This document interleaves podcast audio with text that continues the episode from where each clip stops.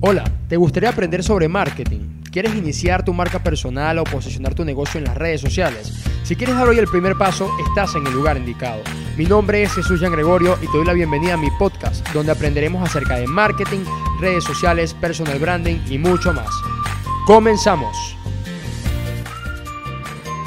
¿Qué pasó mi gente querida, mi gente amada? ¿Cómo están? ¿Cómo les va? Yo estoy contento, yo estoy agradecido de poder volver de nuevo por acá, por este maravilloso podcast, el cual había abandonado por un montón de factores que no les voy a contar, pero el punto no es ese, el punto es que ya estamos de nuevo acá y les prometo, o sea, esto es, esto es ah, no es un acuerdo, es como una boda lo que estoy haciendo, imagínense el grado de profundidad porque les prometo que no me voy a volver a ir. Más bien, vengo con todas las ganas del mundo. Por ahí vienen más sorpresas para seguir optimizando todo esto. Y bueno, yo les quiero agregar más adorno a esta, a esta receta porque hoy voy a dar así como el ingrediente secreto que mucha gente necesita saber. ¿Cuánto debo cobrar por mi trabajo? ¿Cuánto debo cobrar si soy community manager? Jesús, me da miedo cobrar porque es que no tengo experiencia y me da miedo cobrar. ¿Y acaso le da miedo al que te cobra el delivery cuando a ti te provoca una pizza cobrarte a ti? No. ¿Acaso a la persona o acaso a tu cliente? A ver, a ver, cuidadito, porque aquí yo voy a hacer una declaración, una denuncia online. Hay un montón de personas que se aprovechan ¿verdad? De que una persona tiene poca experiencia, la manipulan, ¿sí? Esto, esto es así como el Einstein, creo que se pronuncia así, Jeffrey Epstein, de las redes sociales, ¿no? Qué dramático. Pero sí, se aprovechan de que no tiene experiencia y, bueno, pero ahí cuadramos y luego no le pagan. Mucho cuidado, porque ese cliente que te está, contratando no le da pena cobrarle a su cliente. Si vende jabón, yo que sé, por ejemplo, él no le da pena vender jabón y cobrar el jabón porque es que todo tiene un valor en esta vida y no se trata de que te paguen dinero, se trata de que te paguen tu tiempo. Y eso que el tiempo no se puede recuperar. Entonces hoy yo te voy a dar una fórmula que yo utilicé al principio, que a mí me sirvió para que no te vuelvas un 8 con estructura de costo, que es un costo, que es un gasto. No, no, no, no, no. Aquí vamos a hablar lo necesario, como siempre.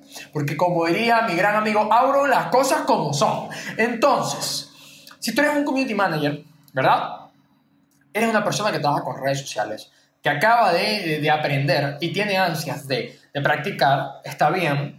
Tú quizás no vas a cobrar y vas a ser el más caro del mercado, yo lo entiendo, pero tu trabajo tiene que tener algún tipo de remuneración. ¿Qué es para mí un error? Tomar como factor principal el mercado. Basta. Basta de que tú te guíes porque el de la esquina cobra tanto, el de la otra esquina cobra tanto, pues yo cobro tanto. No, brother. No, brother. No, no, no, no, no, no. No, no, no. Es que, y hago tanto énfasis en el no, porque es que eso está mal. Así dañaron el mercado del community management en Venezuela o en Valencia al menos. Porque aquí ahorita hay personas que te cobran una barbaridad, porque no voy a decir montos ni voy a decir nombres, pero es una barbaridad. Entonces, el mercado te puede servir de referencia hasta cierto punto, pero hay otros factores que tú necesitas saber. Así que mi objetivo hoy, escúchame bien, es que tú aprendas ¿Sí? Primer factor, el método yo lo bauticé como el método ECMM. ¿Sí? Si burda de FBI, estamos aquí a lo secreto. Entonces, primera o el primer factor, lo voy a decir por grado de importancia, es la E, que significa la experiencia. Mayor grado de experiencia es mayor el valor tuyo en el mercado, porque tú sabes los secretos. Hay un video por ahí de un mecánico, una película vieja, a mí me encantó, ¿verdad? Que él se para, en unos tipos estaban accidentados, le mueve un tornillo y le dice, mira, son tantos. Y él dice, pero ya va, por mover el tornillo. Y él le responde, yo no te cobro por mover el tornillo, yo te cobro porque yo sabía qué tornillo había que mover. Eso, damas y caballeros, se llama experiencia. Si tú tienes experiencia, tú tienes que entender que no te puedes estar comparando con un mercado volátil y loco que hay por allí. No, tú tienes que decir, bueno, todo lo que yo invertí en educación, todas las horas que yo tuve, todas las trasnochos que yo tuve y todos los fallos que yo he tenido, ¿cuánto valen para mí? ¿Sí? Entonces tu experiencia. Si no tienes experiencia, ten en cuenta si la parte económica quizás la tengas que sacrificar al principio para ganar.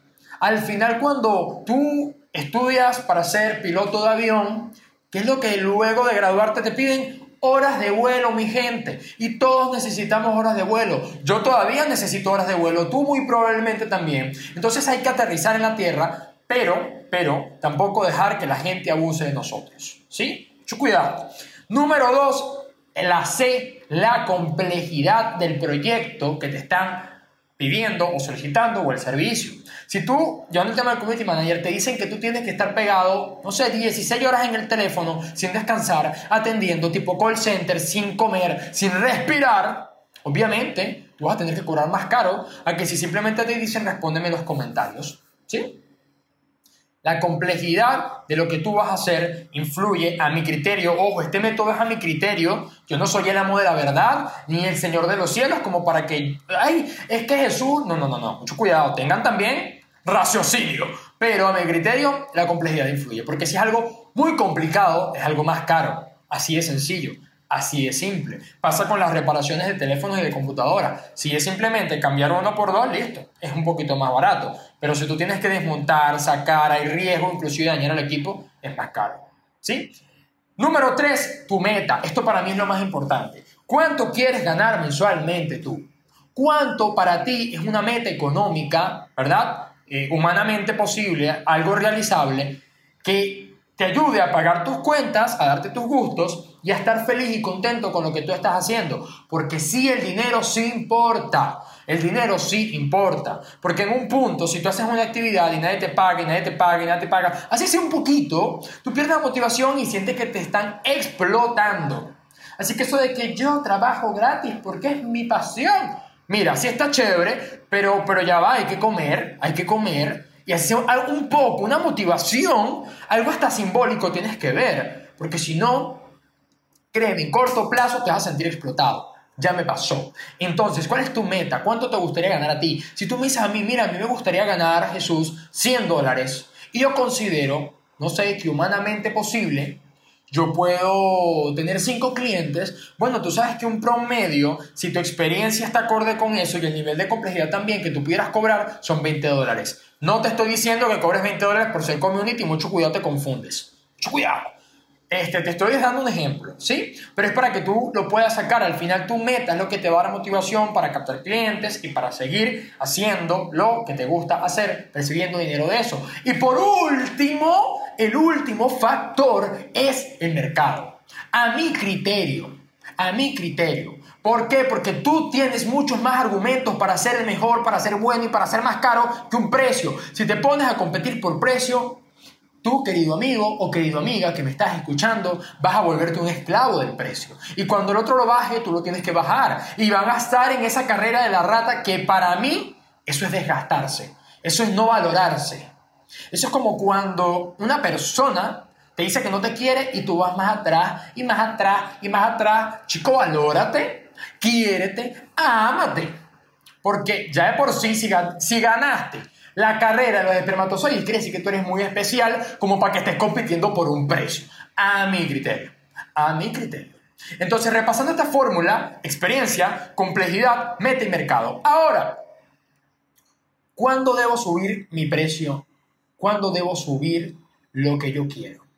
Bueno, mira, por ahí eh, algo que yo aprendí es que lo que recomiendan en cierto modo, bueno, si tu demanda cubre tu oferta, voy en español, si tus clientes pagan lo que tú cobras y ya llegas a un tope donde sabes que estás muy colapsado de clientes, aumenta, aumenta.